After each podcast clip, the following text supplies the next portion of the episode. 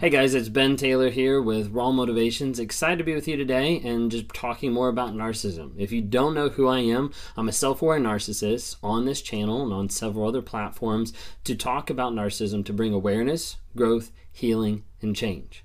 Now, notice I didn't say hope. A lot of times I leave out hope because hope is not something I'm on this channel to provide or to give or to say a lot of times just my existence gives people hope of like maybe my narcissist can change. Maybe my narcissist can be open. Maybe my narcissist can be that. I'm not on this platform to do that. I'm on this platform to provide that awareness growth healing and change and i do that by talking with people every single day and explaining to them through zoom calls through live events that hey if your narcissist isn't showing honesty vulnerability and consistent change there's nothing there they're not willing to try and they're just showing you by their actions. They're showing you by what they're doing on a day-to-day basis their behaviors that they don't care that they're not invested and that they're not willing to deal with the truth.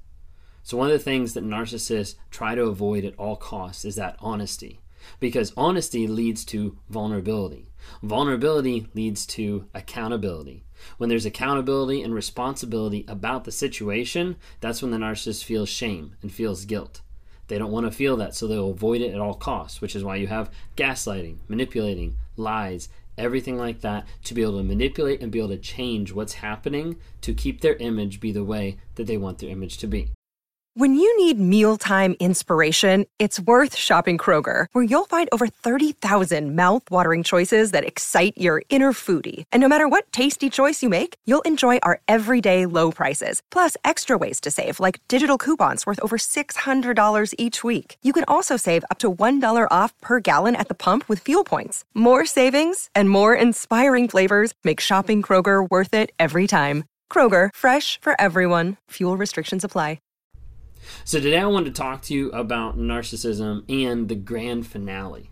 Okay, when there's the breakup, when there's the discard, and a lot of times people think of it in different ways, but I want to kind of put a different spin on it and give you four different things. If you hadn't caught on by now, we've been going through this book, Psychopath Free. It's an excellent book, it has a lot of good information in there. Was trying to do a book a month and got sidetracked because this one's taken so long, but there's a lot of good content that I want to be able to share. So if you don't have one, pick one up because it's a really awesome book for it. All right, so there's four general cases that result in a grand finale. And every single one of them, the psychopath, sociopath, narcissist is giving you an indirect compliment. Okay, so here's the first one they found another partner. All right, if they see your new target as more valuable than you, what exactly does that say? It means that the new victim is more likely to provide them with an unconditional adoration that they crave.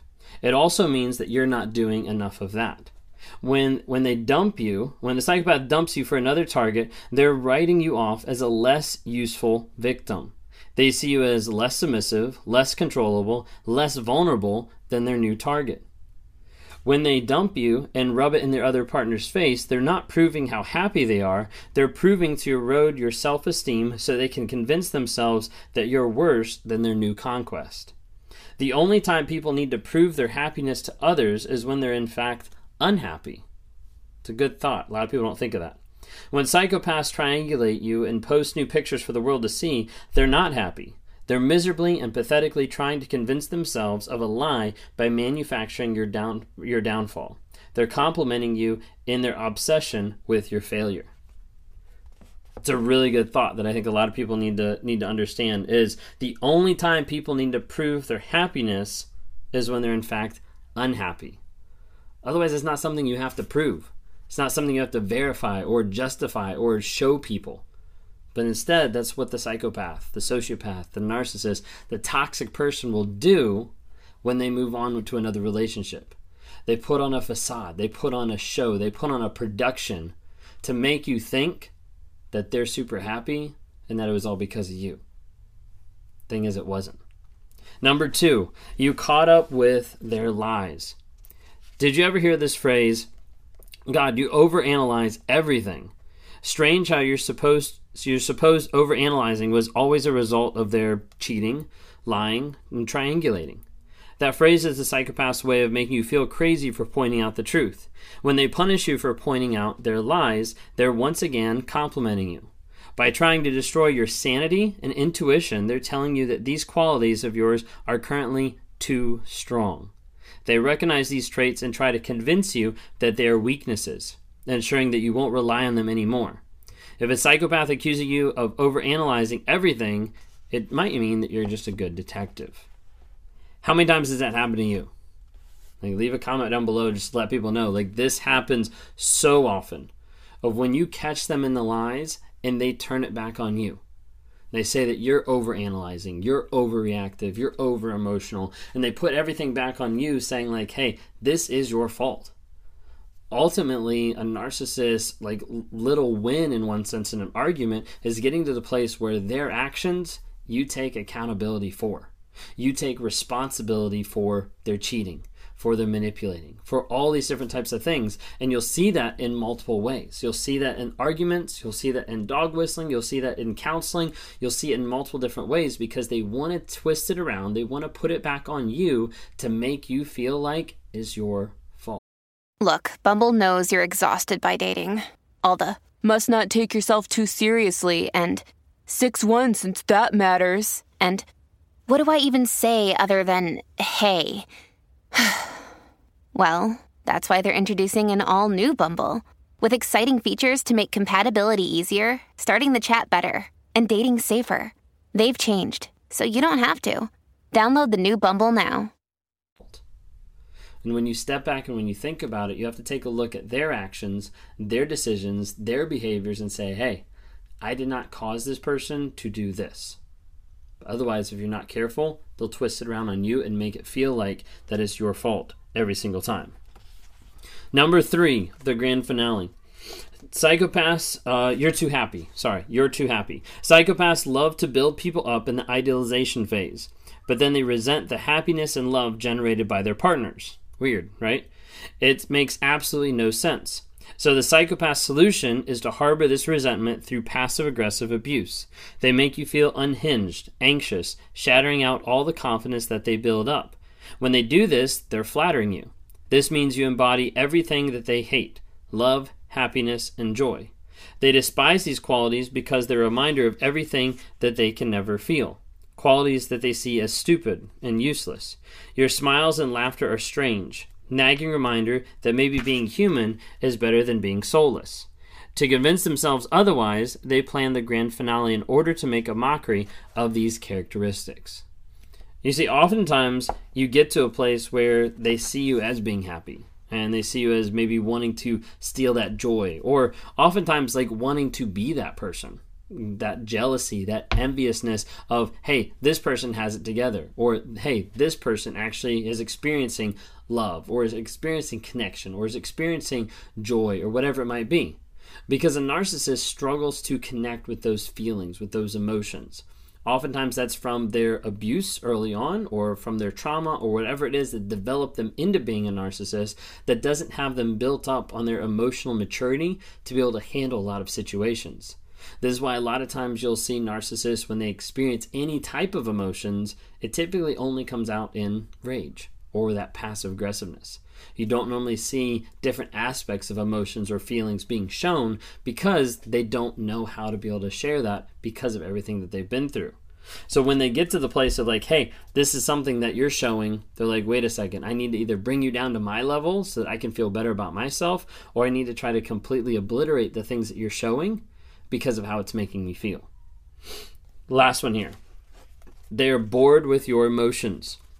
Psychopaths love the idealization phase because everything is perfect. There's no problems. They don't have to deal with anyone's dreaded emotions. But after they've tricked someone into falling in love with them, they suddenly find themselves in a strange predicament. The victim loves them and wants to foster a great emotional connection.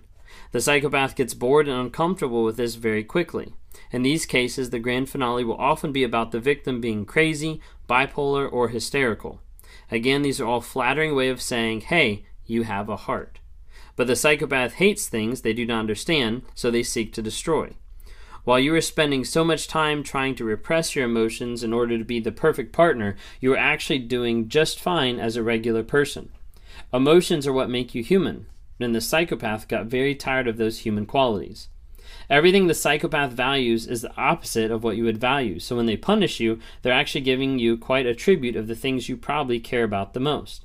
It's twisted and manipulative because they can convince you to doubt your greatest qualities, but looking back, you can begin to understand how this abuse was a subtle acknowledgement of your own strengths.